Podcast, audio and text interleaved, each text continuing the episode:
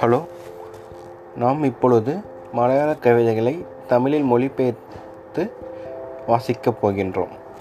முதல் கவிதை இனி நம் பயணம் தனியே. சக பயணிகள் எல்லாம் இறங்கிவிட்டனர். ஒரு பகல் ராத்திரி சிலர் லட்சியம் சேர்ந்தனர்.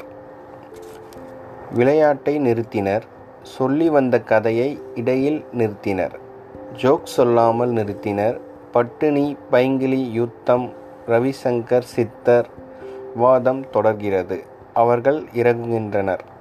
வேகம் குறைகிற வே நேரத்தில் சிலரிப்போது அலுவலகத்தில் விடுமுறையில் வீட்டில் பரோல் முடி முடிந்து மீண்டும் சிறையில் உல்லாசம்.